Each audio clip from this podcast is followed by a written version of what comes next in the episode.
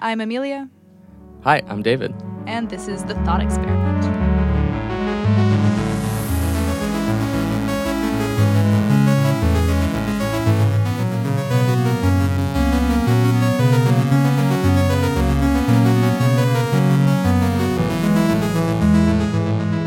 So, today we're going to be talking about consciousness a little bit. Um, so, first, I want to ask just um, intuitively, what do you think of when you think of consciousness? I think of choice. I think of getting sensations. I think of being aware. Mm-hmm. I think of having like a life story behind you, but like being in the present. Like that's what consciousness is. But there's some awareness of being in something else mm-hmm. story, time, place. Yeah, yeah. I feel like that's a, a pretty similar intuitive definition to what a lot of people have. And like the problem of defining consciousness, I think, is a sort of foundational problem if you actually want to study it. And the, the short answer to like, you know, spoil a little bit is we don't have a good one. Um, there are a lot of different attempts at it. Um, but I think so. One argument is given by Searle, and I'll, I'll link the paper. We'll probably be discussing this paper a bit. Um, but the Was- arguments. Was, this guy a linguist? A linguist or I think he was more of a philosopher. okay? Yeah, because I've only seen him in the with that Chinese room argument against like computers being He- able to understand like humans. do. Oh, okay, yeah. He That's ha- he has time. some stuff. He has some stuff. I mean, he's more he's he's like a philosopher who deals with mind body problem. I believe. Um, and he's like mid twentieth century or something. I don't know. I think a little later. Okay. Um, like the Not paper so. the paper I'm doing is from the year 2000. So Oh, okay. um, Let me do a quick Google then. But Yeah. okay, please continue on Yeah, yeah. Searle's uh, yeah, he he okay. He has some other takes that I don't think are that great. But um, one thing he's talking about in the conscious context of actually studying consciousness. I'm getting distracted. Wait, what did we find? Uh, born 1932, but Okay, he's still, 91. still writing papers. Still kicking. 2000. So in Denver. That high altitude must be good for him. Okay. Um, Yeah. Anyway, so his his his argument here is that like he's kind of implying we don't necessarily need to have an amazing like operationalized definition, but instead there is a phenomenon there that we know is a phenomenon and therefore should just study. Like the actual specifics under specific understanding, specific definition might come later, but the phenomenon is itself worth studying just as a phenomenon. In kind of the terms you just gave, this like awareness. So he, that's an argument for if someone was going like, "Wow, you can't even define consciousness. How dare you study it?" Well, I think also Because to, I would to, agree to that of course we should study that. to not be hung up on definitions. I mean, if you if you look at a lot of like empirical Yeah. research, you want to have operational definitions first, like to know what it is that you're actually studying. Yeah. And his argument is basically like, or I mean, this isn't the entirety of it, but like the the claim made is just like let's just study it though, like Yeah, it's I just agree. this thing. Um, I, yeah, I don't think that there's a, a really good actual definition to give. There are some arguments about like how do you separate out like attention from the awareness itself? Um, what is the relationship between those two things? Is self awareness a component? Do you have to have that meta level of like analyzing your own perceptive experience, or is the perceptive experience itself part of the consciousness? And like these are just sort of I think it's kind of fair that it's out. hard. Is it's like Yeah. probably the assuming it's some evolved thing. It's Mm-hmm. probably the most complicated thing that's ever been like evolved. like that's why humans. Well, one of the questions is is which component can we reasonably say has evolved? Because um, this goes with a, like the Yeah, this is something I don't know if if that's what neuroscientists think. Is that there's like some kind of point in evolution where it's like, Well, this isn't a neuroscience question. I think it's actually a philosophy question Okay. because um, yeah, a, yeah. so there's there's this concept that's often given. Uh, so of of the sort of zombie equivalent of you. There could be somebody who acts the exact same way you act, speaks the same way, does everything, but there's nothing actually happening in in the head. Like there's no actual consciousness. What? no, it's just funny to think about that. Why? Well, because uh, I was gonna say like, oh, it sounds like a good guy until you said that there's nothing happening in their head. Yeah, like a ro- I get what you're saying. A robot yeah. program. Well, like not just like literally just you, but without the consciousness component of it. And such a thing might not actually be possible. But when we come to like the question of like an evolutionary argument, evolutionary pressure can only care about the input and output, right? Like about your behavior in response to stimuli. Um, or stimuli. You got mad at me last time. Um, what do you? Uh, well, finish your argument, but then I might ask a little bit about that because that, that seems like there's a lot there Evolutionary of what evolution can affect, what it can Well, affect. Well, evolutionary pressure is based on your behavior. Like we, we agree on that? yeah, like the ultimate outcome is you die and you don't reproduce. Yeah, ultimate- yeah, yeah. yeah. And so if a change doesn't affect behavior at all, it seems hard to say that evolution can have selected for it. And since consciousness need Right. not necessarily affect your behavior, there is a theoretical possibility, one could say, of like a being which operates just as you but doesn't have that consciousness component. I don't know that we can fairly say that consciousness is itself evolved. Okay. Well, I thought that the reason humans achieved like supremacy over everything else is because we had consciousness But I mean, how can you fairly say that? It's or because, some kind of intelligence thing. Yeah. I mean, it's because we can act the way we act, right? yeah. not necessarily because of what's specifically happening in your brain. You can like it seems to at least be presupposing some things. I guess what I mean is like the capabilities of consciousness are what would yeah, the things that we ascribe. like wait, let's just to- start from like we have advanced brains. That's the most likely reason why we like were able to take over. Yeah, yeah, and you could you could say How the brain is advanced doesn't necessarily mean it needed consciousness. But I'd say like all the capabilities that are there of like probably would play a role because we don't see those in animals. Like the yeah, yeah. The the fact that like the way we turn input into output via our brains, definitely. But I, I think I think maybe at this point would be a good time to separate the easy problem from the hard problem because I think we're we're let's that would be beneficial here. So, um, just broad strokes for this. The easy problem of of consciousness or mind body is, you know, how does it work? Essentially, like um, how like which brain states correspond to which conscious states? Kind of the scientific question. Like how how can we actually uncover that? Um, easy. That's easy. uh, in comparison to the hard problem, it's not an easy problem. understanding problem. how consciousness works is easy. yeah, just sort of all of neuroscience. Which, by the way, we don't even have the definition. Yeah, I don't know if you can tell, but I'm pretty sure philosophers named this.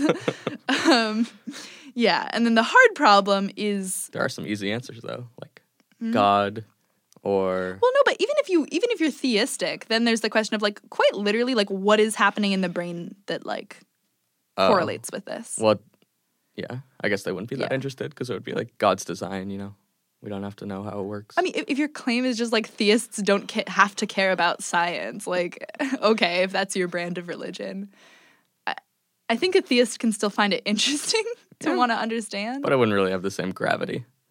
I don't know that that's true, actually. Th- th- That's a tangent, but I feel like it's just a fun puzzle for everyone involved. And whether or not God created the puzzle or the puzzle's just there, it's still fun. I guess I feel like it. Uh, th- th- there would come to be some contradictions, but it depends on what their beliefs are. What do you mean? Oh, oh, like you think you would you would become anti-soul about it? Something like that. you But that's not that important right now. Yeah. I, I interrupted you. Well, well, maybe we'll get to some dualist ideas um, later. But the hard problem, right?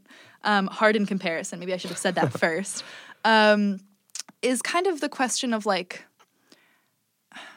why is there such a such a thing as consciousness anyway? Like, I'm sort of framing that wrong, but like. In the same sense of like, why is there existence? Why is there anything? It's kind of that about the potential non material component or the consciousness p- component. Why is the phenomenon itself there? Like, it need not be. right. Why? Why? Even if you just say that, oh, there, we've found this perfect physical rule of, you know, this configuration of neurons gives rise to this exact mental state, this exact phenomenology. Like, why should it do that? Right. We've just kind of established you don't really need it evolutionarily. You could function the same without it. Like, how does that actually like happen? Why? So your when what you've been talking about with consciousness is that personal phenomenological experience part of it. I think so, and we can narrow exactly which parts of the experience are consciousness potentially, but Yeah, yeah. But, Yeah, uh, I mean, I think- I think that, the hard question is right? why do we experience on a broader scale? yeah, yeah, not just what is the rule that maps between. I mean, you Because can. the only way we experience is conscious. yeah, yeah. I mean, it's just that like you can.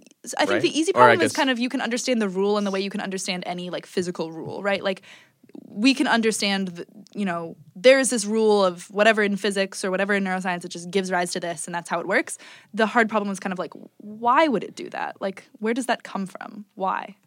That's interesting because I, Mm-hmm. well, to me, that's like, it's funny to say this on a philosophy podcast, but I think that this is a, a just a pattern of questions of it's like when you come down to pure pure fundamentals and we're humans and we always want to ask more questions and there's just no answer like why I, that's why when you said it's kind of like the why do we exist question it's like yeah they're kind of the same genre of question i don't know how to describe it it's like you're there's some realm of human things where we can ask human questions about and get answers and there's like this which is like even beyond I don't know. Maybe there's some like philosoph- philosophical, very high level arguments to be had about that. But the mm-hmm. real question of why is like you can say there's a reason, and the reason is God, or the reason is I don't know what would like an existentialist say absurdity.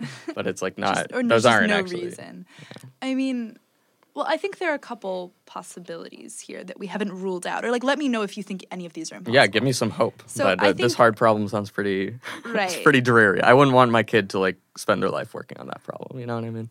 Yeah, no. Maybe I a little bit, I, I wouldn't. I wouldn't work on it either. I think first first possibility, and this one I don't think is very likely, but I don't think we've disproven, um, is the possibility that like through some scientific effort we come up with an even better unifying theory of everything that explains things better. And like, yeah, that that just does kind of recursively push back the problem because then you know why is that unifying theory the thing? Right. But that's interesting. Like that's kind of what science is sometimes. Just like get a unifying theory that explains a few more things, um, and maybe there's just sort of like one big one that explains it all, um, including big the the mind body, including everything. So, but that that would just probably make the hard problem harder. Yeah, it would ju- it would, it would just push it off and make it sort of like all one big problem.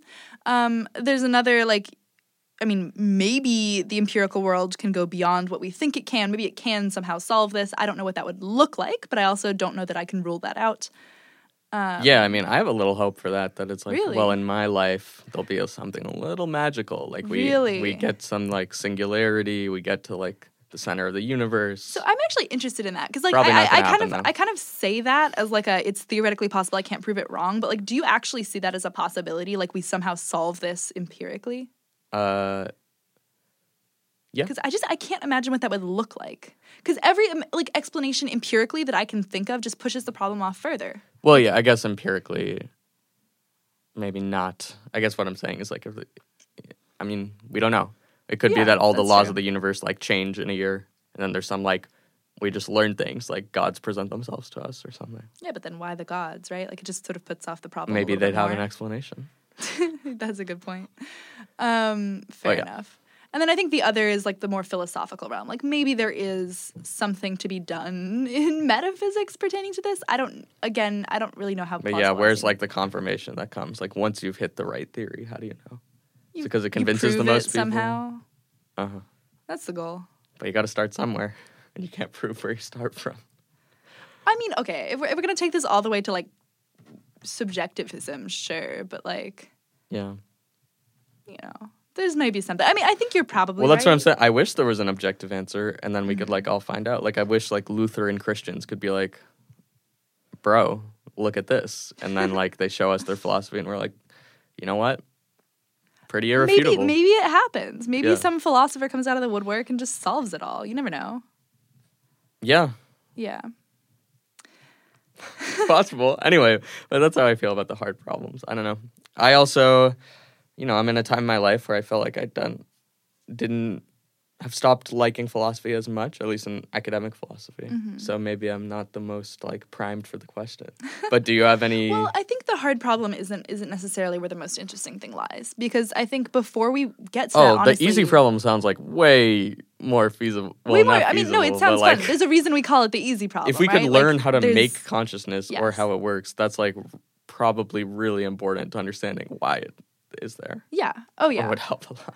Yes, I agree, and I think that's where we should focus our efforts because really, like, if something is going to come along for the hard problem, I think it makes sense for us to be like actually working on this problem from an empirical standpoint. Now, like, maybe it'll help, maybe it won't. It's interesting in itself. Yeah. Um, I think there's that. But I also think that, like, when talking about the hard problem, perhaps the more interesting part is the kind of like the question of. So okay, I, we've we've talked about this, but do you think that there is like a, a non material component? Um, I don't know. You don't know. Yeah. Okay, really. I kind of thought you'd have a strong opinion on that. I haven't thought about it much. I'm not big on metaphysics in general. but my position is obviously I can't know. Wait, what do you mean? Obviously, you can't know. I think plenty of people think you can know. I can know something immaterial exists. Like, but in principle, I can't know Mm-hmm. that anything exists. Well, okay, in the in the same level of confidence that you you like claim the external world in itself. Like I feel like I feel like you keep going back to this like excre- extreme skepticism, which like I don't disagree. I agree with skepticism, but I don't think that you can just end there and be like, oh well, nothing's worth talking about. Like make your axiomatic assumptions about the world and then work within them. Don't just like give up. Yeah, I, I don't think I'm giving up. I just don't find it particularly interesting to talk about whether or not immaterial things exist. I guess where the conversations are interesting is when you just assume they are, and then you think about like, what would a world like that look Well, like? I think there Then I can talk I think you. there totally is actually an interesting question there because Let's talk about it. Yeah, I was just, I'm more like, if you're asking me like, does this exist? I'm always gonna be like, I don't know. really always Pretty much, yeah. okay. This is, but I, I feel like But that's you, obvious. you interact with the world. You Yes. clearly are, are skeptical about it, right? But I am assuming because I'm also a skeptic, right? But I take as kind of an axiom going into my actual operational discussions of these things, like we're going to like reason about the world.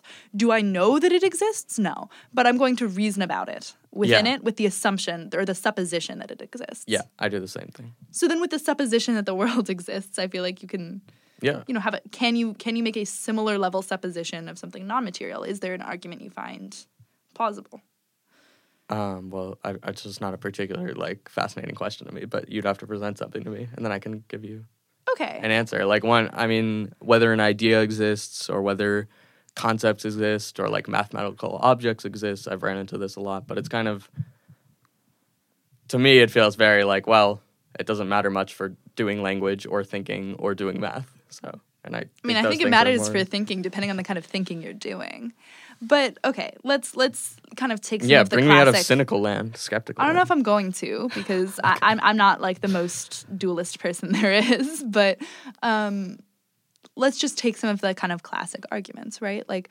um, it seems intuitive to many people that there is something deeply separate about the physical and the mental component. Like, it, can you conceive in your mind? We, we've talked about this zombie, right? Um, the idea that there could be a version of you with all the same physical components that just doesn't experience the consciousness component. Do you think that that's something that's actually possible? Do I think that's something? Not do you think it's like likely or do you think it's going Right. to happen, but like, do you think that there's metaphysical possibility there? Um, man, yeah, we, we keep running into this. Could we talk a little bit about metaphysical possibility? So the distinction that I'm drawing when I say metaphysical possibility rather than some other like gen- generic kind of possibility is Right. that generic possibility is kind of like do you think that could actually happen in the real world? Like do you think Right. that the sun's not going to rise tomorrow? Um, metaphysical I think is is bringing in something that's a non-empirical component. Do you think it is possible that the sun not rise tomorrow, right? I think that's a great example. Empirically, no, it's definitely going to rise. Metaphysically, sure, there's a possibility. It's not like a logical contradiction for the sun to not rise tomorrow. Also, it's I well, I would say it is a possibility for it to not rise tomorrow too. Like it could be. This is like a Wittgenstein thing, but it could be that like the laws of the universe are such that it's like their laws up until mean, exactly yes, tomorrow's date, yeah, and then they like change the rules a little bit, and the sun, you know, doesn't rise. Yeah, sure. There is a possible world in which the sun doesn't rise. So is that Yeah. metaphysical possibility for you? Um, well, okay. I, I think maybe this was kind of a bad example because maybe there is, like, we haven't ex- established a sufficient enough empirical threshold. But, like, let's let's see the, like, It's a problem of like induction of like no matter how much we evidence we have about how the world works, we'll never really we can have like a really high likelihood for how if we were to lay out our priors or I'd be Yeah. like, you know, things like yeah, that. or or like let's say it's it's it's. I mean, if you're talking about the rules of of like scientific understanding changing, I suppose we could group that as, as a metaphysical one because I, I guess the the way we use possible every day is like to the constraints of of how we understand the world. Like, can you move faster than the speed of light? Yeah, so no, that's impossible. But that's not a metaphysical impossibility yes. for the reason that you had said exactly that like maybe the rules could just change Okay. So let's say there's possibility within some kind of standard of rules that are generally accepted in like modern world, whatever that would look like, although it's very hard. That would be very hard to actually, you know, probably half of America is still like creationists. So Right. I, I think I think most people would agree, though. Uh, I don't know that that's true, but also Yeah, probably not. I think I think most people would probably agree that it's impossible for you to travel faster than the speed of light. yeah, uh, yeah, probably. Yeah. So there's that kind of possibility. Then there's possibility of like natural laws changing or Yeah, metaphysical just very vast things of like, and then metaphysical. I guess that's on the level No, of no, no. like, me- metaphysical like is like maybe the rules could change or something like that. Like, is there a possible world in which it's non-contradictory? I guess the problem with, for me with that is like, if you come at it that metaphysics itself can be arbitrary, then it feels like just anything is possible. Like, would No, you say okay, that so- a so to give you metaphysical an possibility is that like there would be the same apple that exists and doesn't exist at the same time? No, like that. That's the distinction that I'm. so you have something even before metaphysics that like So- that so- can't be broken, Oh my god. Um, what? like a logic something. Yeah, so so when I say that I am like things that are metaphysically impossible, I would say are things that are like logically contradictory. Because there's no metaphysical possibility of a contradiction. Yeah. Okay. Like that's that's how I'm using the term. So so the That possibility is, I totally get that. That makes a lot of sense. Just it's hard. So there would be some kind of metaphysical laws that are fixed for you, and then the other ones could be messed around with. like sure if you want I, I would I would frame that as like logic like Yeah, I don't think that's necessarily stuff, but yes. illogical. No, no, no. I, like I would frame the the, the the fundamental truths as kind of brought about by logic itself. Sure. And so kind of the categories are can it if if it's breaking the laws of physics that's maybe empirically impossible but metaphysically possible. If it's breaking like logical non-contradiction that is neither empirically possible nor metaphysically possible. Okay. All right. Thank you. Sorry. Cool, cool. Yeah, no, no, no. It's good to define the terms. It's good to define the oh, terms. Oh, so where? What? I what did you totally want me to forgot ask? what got us What was this. possible? You wanted me Oh, to oh, ask. zombie, right? Like, do you think that that's a oh. metaphysical possibility? Then absolutely. Okay. Then I feel like the argument kind of goes that you you are accounting for something that is non-physical there because if it were a pure physical thing, that would be like deeply impossible, right? That like consciousness could ever you know exist. I mean, I think I'm giving this argument kind of wrong, but like the you're nodding. Um No, but- I, I'm I'm nodding as like, tell me again. so the idea that like consciousness could exist or Yes. not exist independent of the physical um, feels something that like you you can't sort of rule that out. It's not necessarily an argument for dualism, but it's an argument that like I see where you're you you with this, can't yeah. necessarily maintain strong true physicalism on this. Yeah, I that's a good point. I guess maybe if I were to do that, then what I would have said is, oh, if you ever built something that simulated me to that degree, or whatever the zombie David was, Mm-hmm. it just emergent. There would be this emergent consciousness in it, Yeah, I, I think I mean I kind of agree with that, but I think that there's but there's no way for me to know. well there's at least a claim that like if you if you're not certain about that you're allowing for the possibility of something which might be a non-material form of consciousness Yeah, yeah I think that's a possibility. I mean, a lot of things are pretty weird about the world. It wouldn't like, it wouldn't blow my mind. yeah i think It would blow my mind if I die and I get to like some Abrahamic religion heaven. I would be a little bit like, are you mm-hmm. fucking kidding me? Like, you couldn't have done a little bit more like evidence. It didn't all just have to be faith, you know, or some kind of soul's representation of consciousness because it, mm-hmm. it doesn't really make sense. The weirdest thing for me is like the why am I in? Why would the consciousness be relegated to one body? And why would that consciousness be why would I be in it? I guess. Like I feel like there's something that's me that's not in my body. And why would I be in my body and not be in Amelia's body or something? that's can you elaborate on that more because i think that might be a really interesting point but i'm not sure i'm fully grasping it Well, this is not, it's just like a one of those existential scary questions. But I like I wake up every day and I'm in the same body and I have this continuation of myself and Oh, identity yeah. and it's weird to me. Like I don't understand why I was ever I guess there's a question of like why do I exist, but also like why am I in this? Like if I'm in a world where so many vehicles of consciousness, even like animals might have mm-hmm. some muted form of consciousness or mm-hmm. awareness, like why would I be in this one? interesting i mean i think it seems like your question in, in my mind at least kind of boils down to a continuity thing like why why is it the same self is that correct It just doesn't well because the i is definitionally the consciousness associated right. That's why Yeah. the, the question is one of those questions that just doesn't really makes sense because you're asking about things that are like presupposing the things. Well, I think I think what's happening is that in some ways you are separating out this abstract concept of self, which is a continuous thing, yeah. Um, which isn't physically located because that's an like it's an abstract concept of self.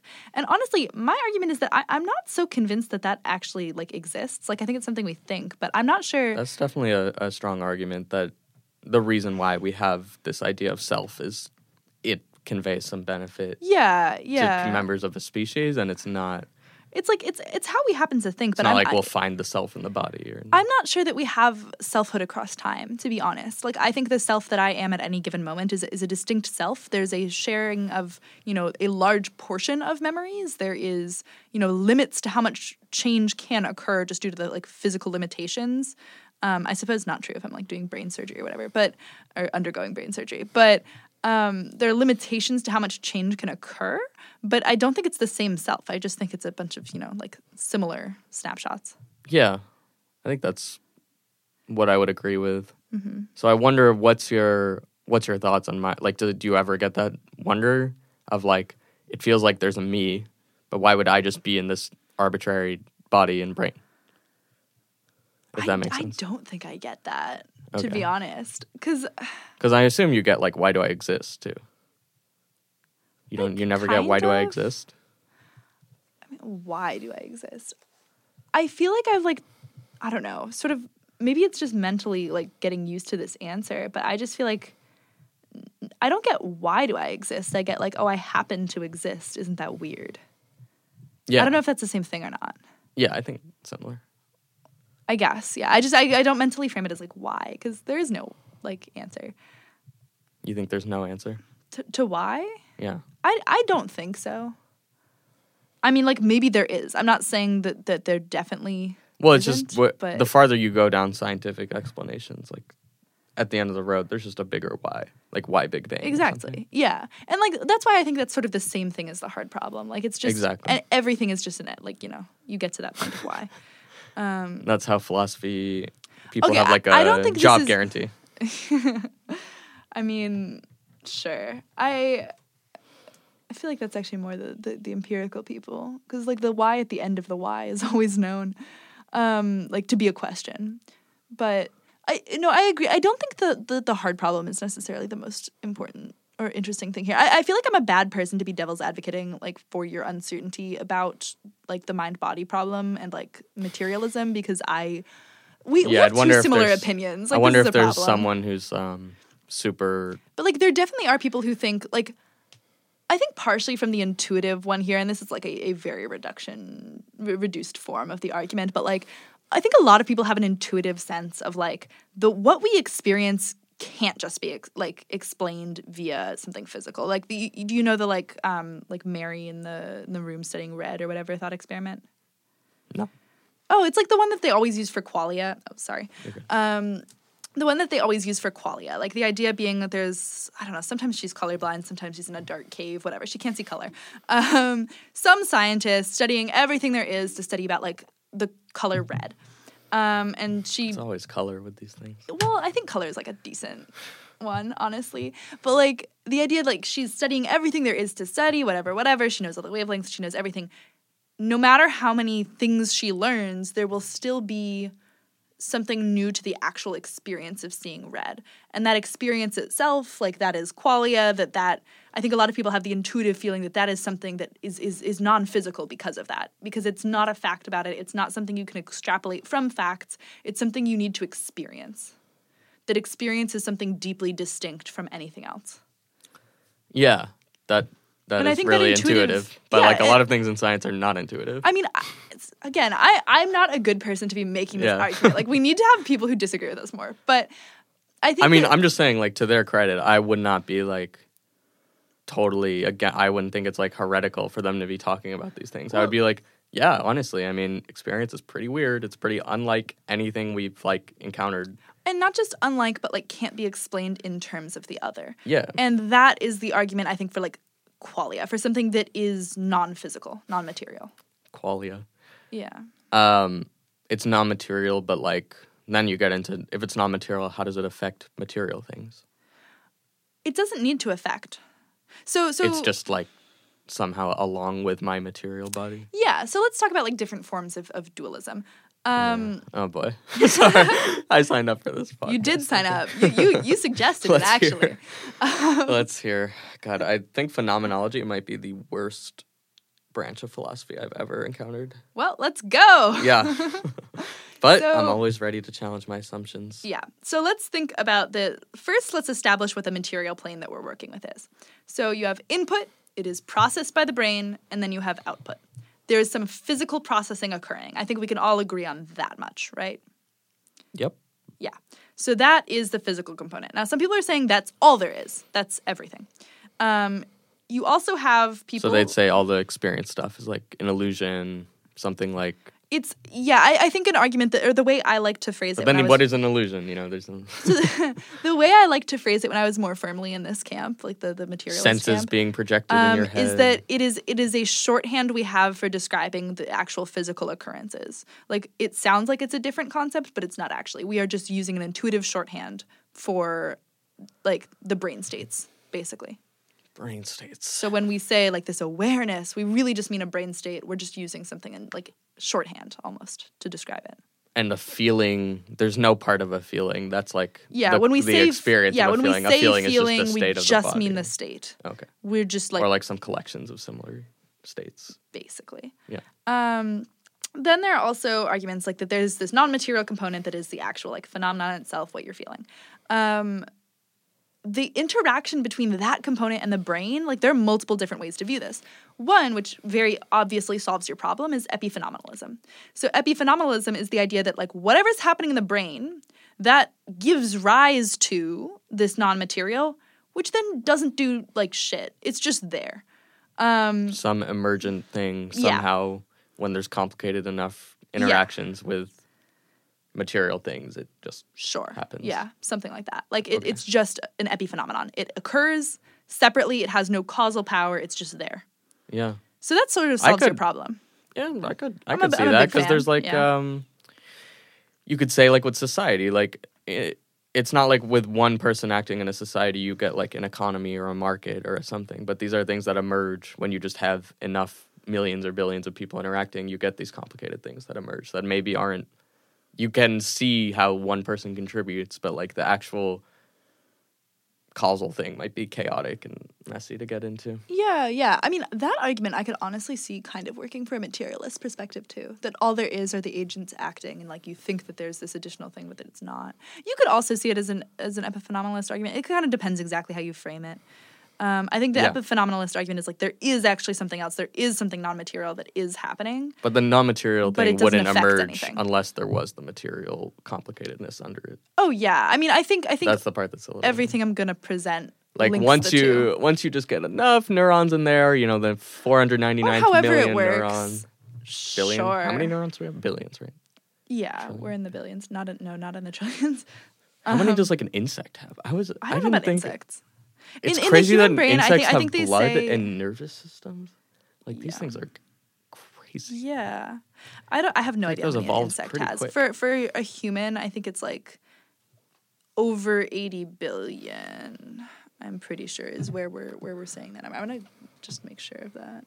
I'll look up some more Searle facts to Yeah, entertain yeah. the audience. The number that Google says is 86 billion. I've I've heard in some of my classes that like could be a little more. We don't really know, but somewhere they- around that. Do they just count that by like taking a little scoop of the brain and then like estimating how much of the brain that was and just counting a little bit? So I don't know how they how they count like, it. They, they I hope no don't. one's counting to 80. I don't think any like individual intern is sitting there going like, okay, seventy nine billion. but um, I don't know exactly how they calculate that. They're definitely not doing just that because like there's different density in different areas. Really? Yeah, So if you call someone dense, it might actually be true. it might be positive. Um, yeah, so so that's epiphenomenalism. Mhm. Um, you can also have various forms. Well, that is technically like a dualist thing, but you can also have um, causal relationship going the other way. Um, where you have, you know, the brain is causing consciousness. Consciousness is then causing your actions, or consciousness is causing the same things in the brain. But because it's completely 100% linked to what's occurring in the brain, there's not necessarily that, like, depending on how you, there, there are multiple ways to frame this, some of which can avoid the like causality problem you're talking about. Like if there's complete bidirectional causality, the brain is causing the consciousness and the consciousness causing the brain. Um, you don't actually like you're not actually faced with a problem there because it's it's kind of just going to occur the same way either way. I don't.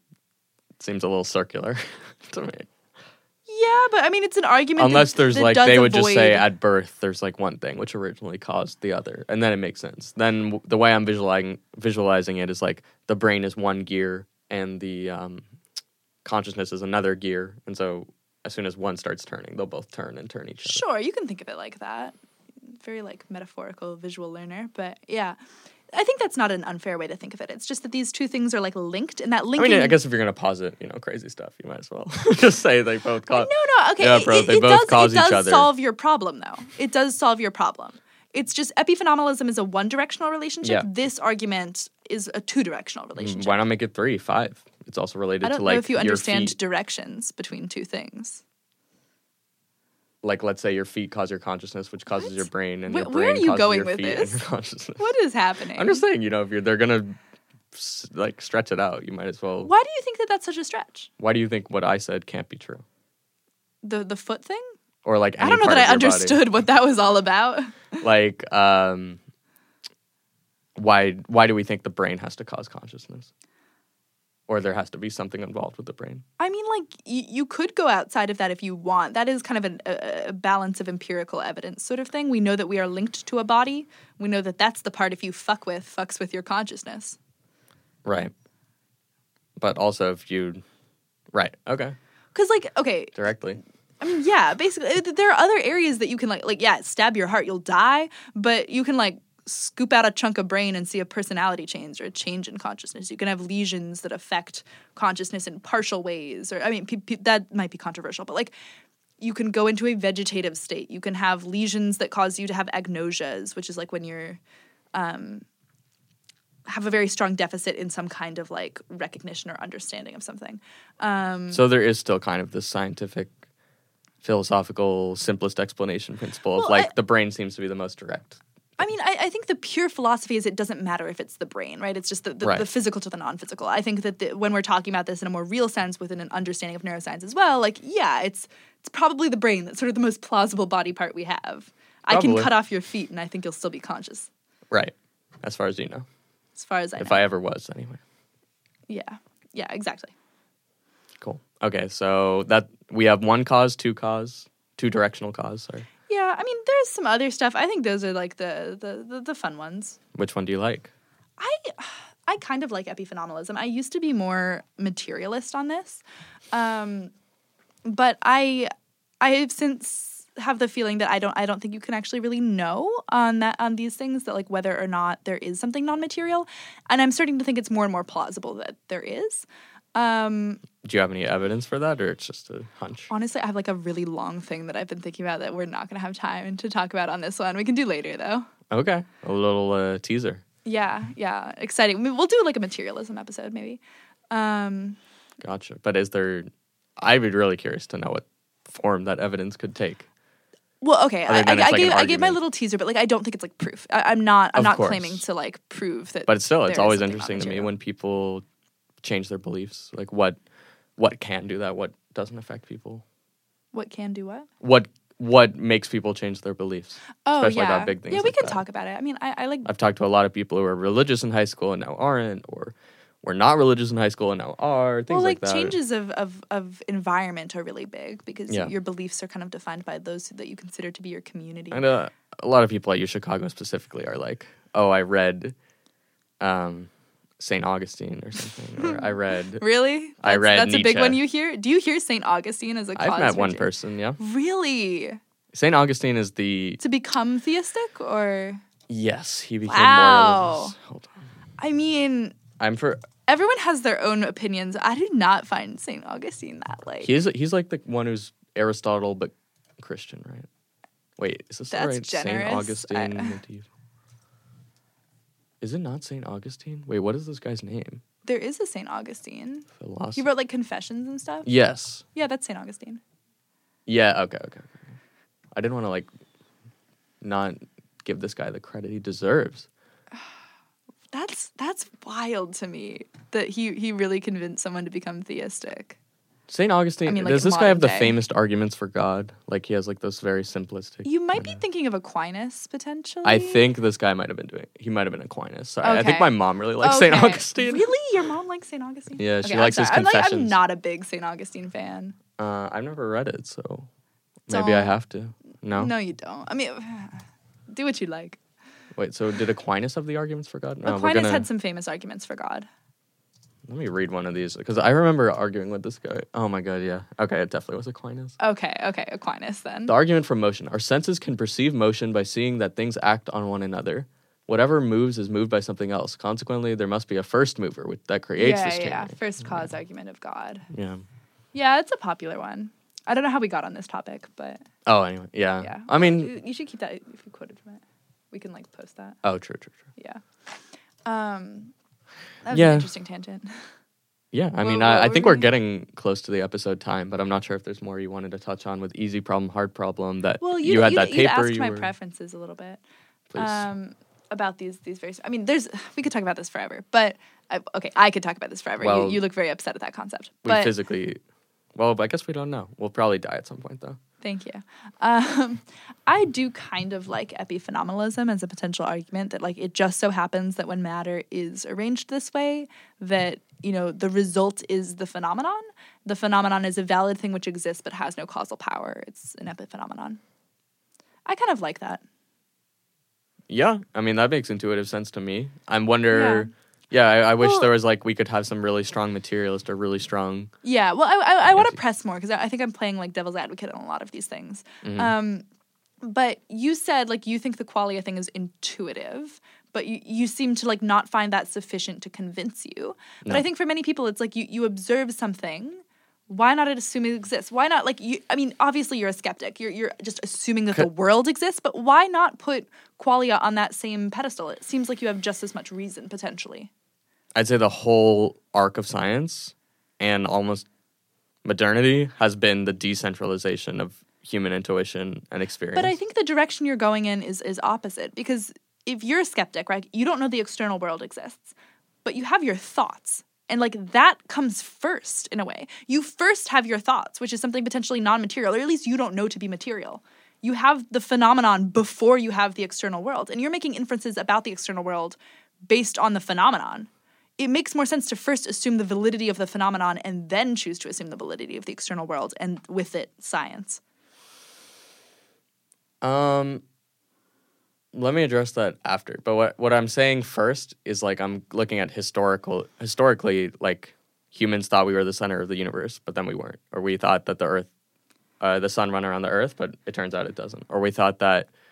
Uh, Aristotle thought that intuitively the reason things move is because they have moving inside them. Yeah, I'm not asking in general why don't you make all of your assumptions based on intuition. I'm asking for this in particular because it comes first and because you are only assuming the external world because of intuition. I guess the way. I, I don't think about the world like it comes first. So, but okay, Or maybe it's just some unspoken assumption that I don't think about that much. you've said you're a skeptic, right? Like you don't believe that the external world is necessarily there. You're just kind of making that supposition, right? Yeah.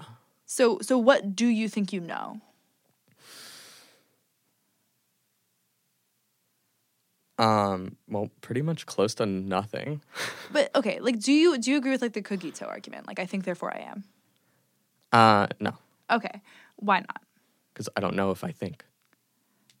Doesn't matter if uh, okay. I think I don't like that framing. Do you think like there are thoughts? Um, I don't know. How do you not know? Like the act of not knowing is a thought. You have like there is something occurring. Yeah, I don't know. This, it's confusing to me too. Well, but I, I'm trying to push you to actually be like consistent on this. I can't speak for you. I can say this in, in the first person. I'm so, when There I'm saying I don't know, I am like a physical thing that's producing something. The I'm air not talking I don't about know. anything physical. Like this is this is just prior to all of that. I'm going to say we've we've assumed logic because I think we sort of need to. Um, and I can't speak for you, so I'm going to say this in the first person. There are perceptions happening. I don't know if it's fair to say right now. I don't know if it's fair to say external world. I don't know if it's fair to say I, but there are perceptions. There are thoughts. Okay, Can you say that about yourself? I could see myself making that claim, but I could also Yeah. see So that's that not being true. What do you how how do you see that not being true? Like I could see it as an illusion. Well, even if it's an illusion, illusion is something. Like there is something. Yeah. Okay. I'll get on. I'll get on you. Uh, I'll get with you on there is something. There is something. Okay. You have a something, right? That's your first It's just. I have trouble with this because the skeptic. Yeah. Okay. In this moment, yeah. Okay. I Yeah. think then I might be on board with also that there's thoughts and also that, at least for me, like I, I think I can yeah, get yeah. I can get on board with you Yeah. at least for this podcast. and okay? that and that we'll, we'll we'll talk further um, but that is that's something Okay. you do not know to be material that is a different leap you don't necessarily know it to be non-material e- either but you know it's it's a something and that's the first something you know that's something that is experience Mhm. And that does not necessarily like the, the, the assumption that there might be something physical that that might be physical that there is physicality in addition or separate to it that there's a brain all that is is further removed from what you can know as this foundational truth there Okay. is something Sure. and that something is is experience Um. you know experience before you know the physical world Okay. which seems to say say like that part is, being more foundational is like it, it it seems almost more foundational that you should assume the validity of the phenomenon the validity of the internal experience before you assume anything physical before you assume anything about like the scientific domain Um. I guess I'm just not seeing why it would necessarily need to be not physical. I mean, I, I, I think that's a fair point. I don't know that we know that it necessarily needs to not be physical, but I think the assumption of, of dealing with something that is like I think that kind of is what we call qualia, like that that experiential. Yep. Um, and the idea that that must be a physical thing or like could be a physical thing, like I, I think you're right. That is a possibility, but it seems an additional leap. Whereas the knowledge that it just exists in some nebulous form without physical definition seems prior to it. I guess the fact that you're adding on without physical definition is the the issue there. Well, I mean, we haven't defined it. Uh, like, I think, I think you're right. I think this is kind of the flaw in this argument that, like, yeah, it could just be that that this is a physical, like, a purely like. and we just don't know until you get to like some giga level of knowledge and then you'll like Yeah, I mean, finally okay, get the self-reflection Devil's advocate, devil's advocate, though. because like, there's a lot of really intuitive senses and stuff we get about the world that we later got better explanations for yeah, okay. like, let, do you agree with let me that? continue devil's advocate this. okay because you're Um, more closer to where i am in reality Yes. Where so it's like, let, me continue to make the argument for for interest's sake. okay Um, and then we should start to wrap up yeah, yeah, yeah. I think this is a good ending point. This is a fun one. Um, so, yeah. So the the kind of furthering of this argument, um, the fact that you can conceive of it as something which is like potentially purely experiential, and that you have knowledge of at least that much. Um, the concept being separate potentially lends some some argument to like Actually, I, I don't really know if this holds. I we agree too much. Um, this is a problem on this.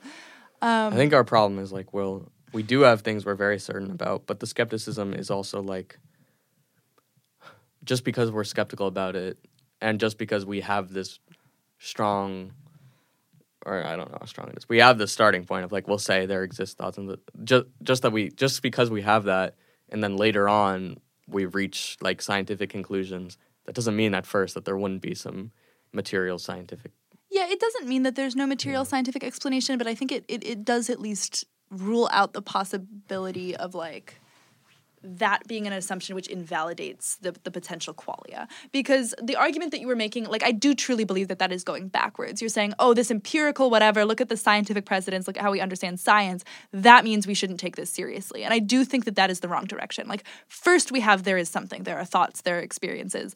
Then from there, we may make further assumptions pertaining to the external world and reality and th- then science there. But like, you can't, you can't use the science to invalidate the first principles well or, or that- arguments from the first principles. I think that we say. have I, I don't think that's possible.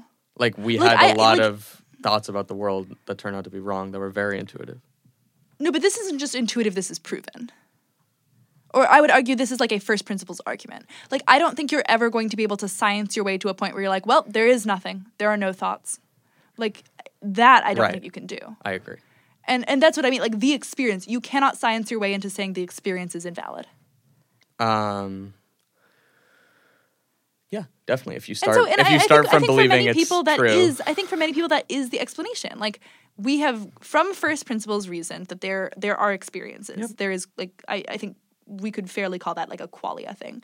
You are never going to be able to achieve via science a claim that that doesn't exist. yeah, I feel like wouldn't most people agree with that? I don't. I mean, it seemed to me like your argument was going that direction. That oh, the experience is less certain than the physical. Maybe I was mischaracterizing your argument. I don't know. No, maybe I was going there. I don't. I think what I was trying to say is that, um, the trouble with first principles and intuitions is a lot of. First off, they've changed. They've changed throughout history. So although it might feel to us like they're fixed and eternal and very true to us, like in terms of humans throughout, and I know you're. This might feel backwards to you because we're doing philosophy, but I'm talking about history and science and things like that.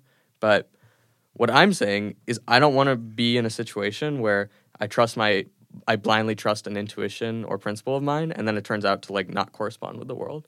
Like so maybe then I would say so- that the world exists and has some objective truth and we're just finding it out and something. And then that Okay, but whoa, whoa, whoa, but then that Yeah. claim itself, where the fuck Well then does I don't sound like from? a skeptic, yeah. Where the fuck does that claim come from? Right, I don't know. That's an intuition if there ever was one.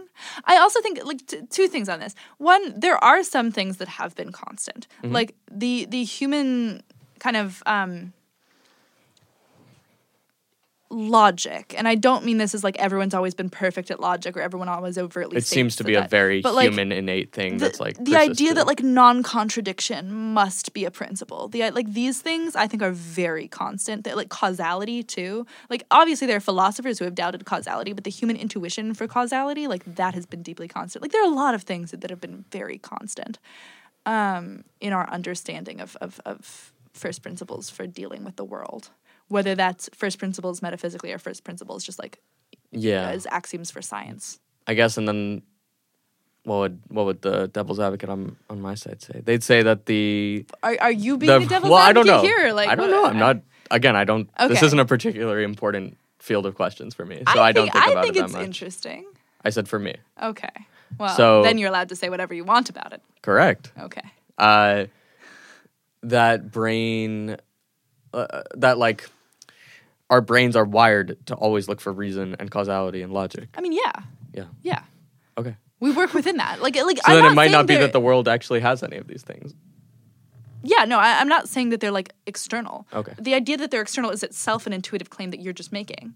Like, I just think that the argument that like, oh, these things are super changeable. Like, no, we're sort of working. Also, frankly, it doesn't matter what's happened in history, right? Like, you're working from your own first principles as best you can. Like, if you go to a full state of doubt, like, what what can you get from there? Kind of like Descartes, right? Like, mm-hmm. and that I think it, it kind of doesn't matter what the precedent is. It doesn't matter what whatever. Like try to erase everything that you are assuming and, and how do you get from the beginning to here? How do you build up your understanding of, of the basic foundations of truth? Or maybe it's not even truth, just basic foundations of how you view the world. Yeah, this is not something I spend a lot of time on, but if It's I were to give you, yeah, if I were to give you like a thirty second thing, it'd be like that. Yeah, I mean, I think I do. I don't believe in an objective truth or state of. I think there is a world. I don't think that there's necessarily an objective truth, but I do think that there are some statements that are more true What than the other he- statements. What do you mean then that there is a world?